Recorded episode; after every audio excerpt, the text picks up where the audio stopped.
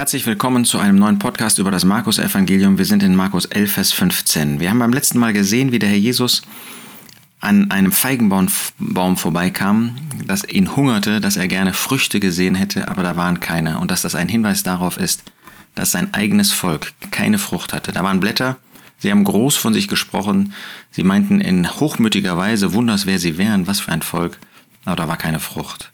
Wir wollen uns fragen, als Christen haben wir ein Bekenntnis? Natürlich haben wir ein Bekenntnis. Haben wir vielleicht sogar ein besonderes Bekenntnis, im Namen des Herrn zusammenzukommen? Haben wir ein besonderes Bekenntnis, wo wir viel von uns halten, was die geistliche, geistlichen Erkenntnisse betrifft, was äh, die Belehrung betrifft, was das Zusammenkommen als Versammlung, als Gemeinde betrifft, ein hohes Bekenntnis, ist da auch Frucht da? Sind da nur Blätter oder ist da auch etwas, was der Herr wirklich wertschätzen kann, wo er Freude daran haben kann, wo er wirklich Genuss daran haben kann?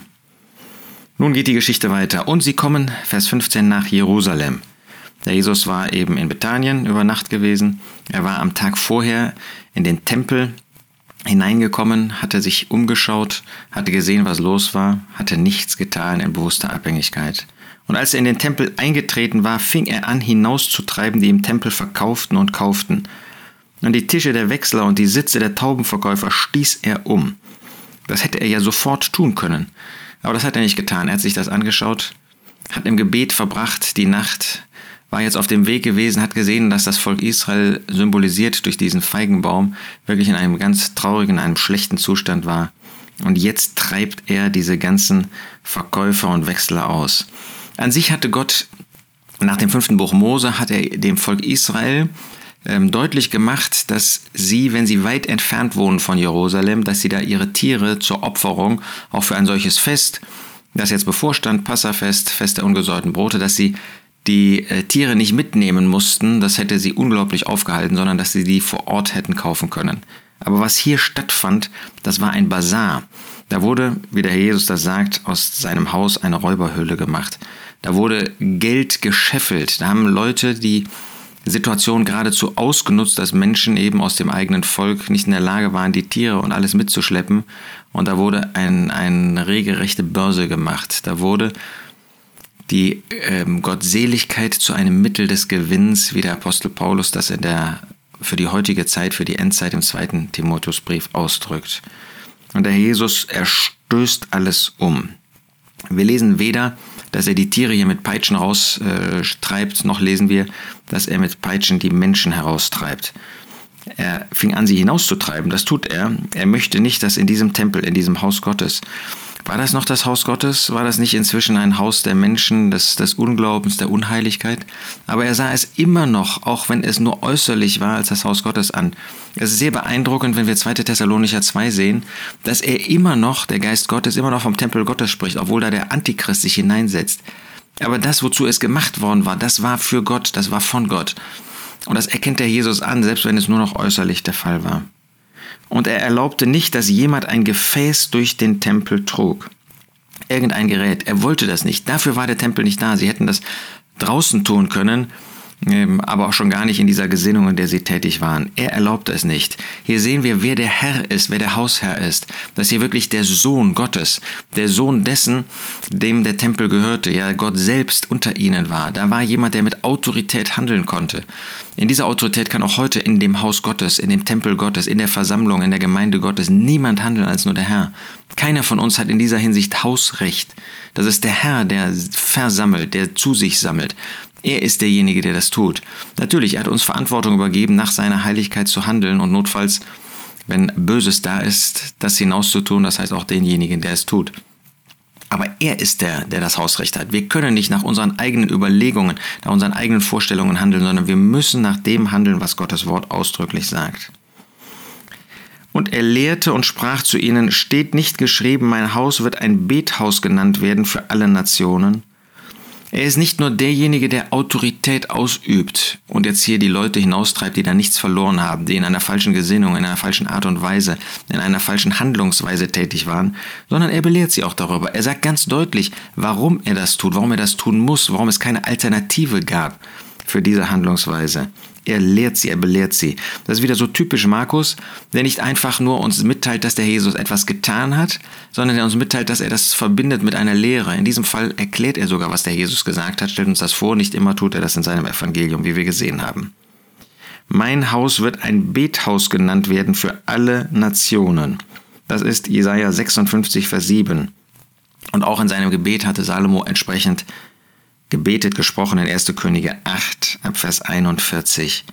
Mein Haus wird Bethaus genannt werden. Das Haus sollte ein Bethaus sein, das sollte nicht eine, ähm, ein, ein Umschlagsplatz für Geld sein, das sollte nicht ein Geldscheffelort sein, sondern das sollte ein Ort sein, wo man betete, wo man in der Stille vor Gott war und zu Gott betete. Und das war nicht nur für das Volk Israel so, sondern das sollte auch für alle Nationen genau diesen Charakter tragen. Das äh, macht der Geist Gottes im Alten Testament auch verschiedentlich deutlich. Ähm, ich habe ja den Vers ähm, genannt, wo ähm, dieses Zitat herstammt aus Isaiah 56. Und wir lesen auch in Sacharja 14, Vers 16, und es wird geschehen, dass alle übrig gebliebenen von allen Nationen, die gegen Jerusalem gekommen sind, Jahr für Jahr hinaufziehen werden, um den König, den Herrn der Herrscher anzubeten und das Laubhüttenfest zu feiern. Alle Nationen sagt es hier, das Wort Gottes werden das tun. Und Vers 21, und jeder Kochtopf in Jerusalem und in Juda wird dem Herrn der Herrscharen heilig sein, und alle Opfernden werden kommen und von ihnen nehmen und darin kochen. Und es wird an jenem Tag kein Kananiter mehr im Haus des Herrn der Herrscharen sein. Und das ist das Gericht, das Achaia ausspricht. Aber sie werden kommen von allen Ecken, von allen Nationen. Dieses Haus wird ein Bethaus sein, nicht nur für Israel, sondern der Herr zeigt damit deutlich auch sein Gerichtsurteil, sondern für alle Nationen. Ihr aber habt es zu einer Räuberhöhle gemacht. Davon lesen wir im Propheten Jeremia Kapitel 7. Ihr aber habt es zu einer Räuberhöhle gemacht. Das war nicht nur einfach jetzt ein Umschlagsplatz, sondern wie sie handelten, das waren Räuber. Die raubten die Menschen aus, das eigene Volk raubten sie aus. Auch solche, die aus den Nationen kamen, als Proselyten zum Beispiel, solche, die von außen kamen, um Gott Anbetung zu bringen, soweit sie das damals verstanden. Und die wurden einfach nur ausgenommen. Das war Raub, das war eine furchtbare äh, Bosheit die diese Menschen betrieben. Es ist ganz interessant, dass wir in 1. Korinther 5, wenn es um das Böse geht, das ähm, in der Versammlung Gottes verübt wird, wenn es also um einen bösen Zustand geht, den wir als ähm, Gläubige auch haben können, dass da auch von Räubern die Rede ist. 1. Korinther 5, Vers 11. Nun aber habe ich euch geschrieben, keinen Umgang zu haben, wenn jemand, der Bruder genannt wird, ein Hurer ist. Das ist das, woran wir uns meistens aufhalten. Oder ein Habsüchtiger, der sich also zu Unrecht Dinge aneignet, durch Diebstahl zum Beispiel.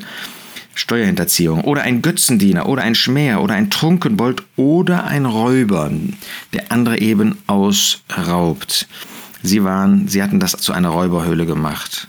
Und die hohen Priester und die Schriftgelehrten hörten es und suchten, wie sie ihn umbringen könnten. Wir können uns vorstellen, dass sie für sich Hausrecht beanspruchten, statt zu erkennen, dass Gott das Hausrecht hat, dass sie gar keine Rechte dort hatten. Sie suchten, wie sie ihn umbringen könnten, denn sie fürchteten ihn, weil die ganze Volksmenge sehr erstaunt war über seine Lehre. Sie wussten nicht, wie sie das tun sollten. Sie hatten Angst vor ihm, sie fürchteten ihn. Wir sehen, das waren keine Gläubigen. Gläubige haben vor dem Herrn Jesus keine Angst, selbst vor dem heiligen Herrn, vor dem heiligen Gott nicht, weil sie selbst in eine Stellung von Heiligen versetzt worden sind, weil sie eine heilige Natur bekommen haben, ewiges Leben, das der Heiligkeit Gottes entspricht. Diese Leute aber, sie fürchteten ihn weil sie nicht neues Leben hatten, weil sie merkten, dass da einer mit göttlicher Autorität sprach und sie waren Verlorene, sie waren Sünder. Und wenn es Abend wurde, ging er zur Stadt hinaus. Das sind so zwei Sätze, die uns nur Markus berichtet. Er ging nachts wieder zur Stadt hinaus. Wir wissen an den Ölberg, in die Gemeinschaft mit Gott. Wir wissen in das Haus von Bethanien, wo er wirklich Gemeinschaft haben konnte. Was muss den Herrn Jesus das geschmerzt haben, was er hier vorfand? Das, was Gott gegeben hat, hat der Mensch missbraucht. Wollen wir uns fragen, inwiefern wir dazu heute beitragen, dass wir das missbrauchen, in eine falsche Richtung bringen, was der Herr gegeben hat? Nein, wir wollen die Heiligkeit aufrechterhalten, wir wollen die Liebe aufrechterhalten, wir wollen dieses Bethaus, für uns natürlich nicht äußerlich, ähm, dass das ein, ein, Haus mit Steinen und so weiter ist, sondern dass die Versammlung Gottes unter anderem ein Bethaus ist. Und wir wollen sehen hier, wie der Herr Jesus in Hingabe, ohne Rücksicht auf das, was die Menschen mit ihm tun würden, nach den Gedanken Gottes handelte und auch dieses Haus reinigte, wie Gott das gereinigt haben wollte. Er hatte das am Anfang seines Dienstes getan, Johannes 2.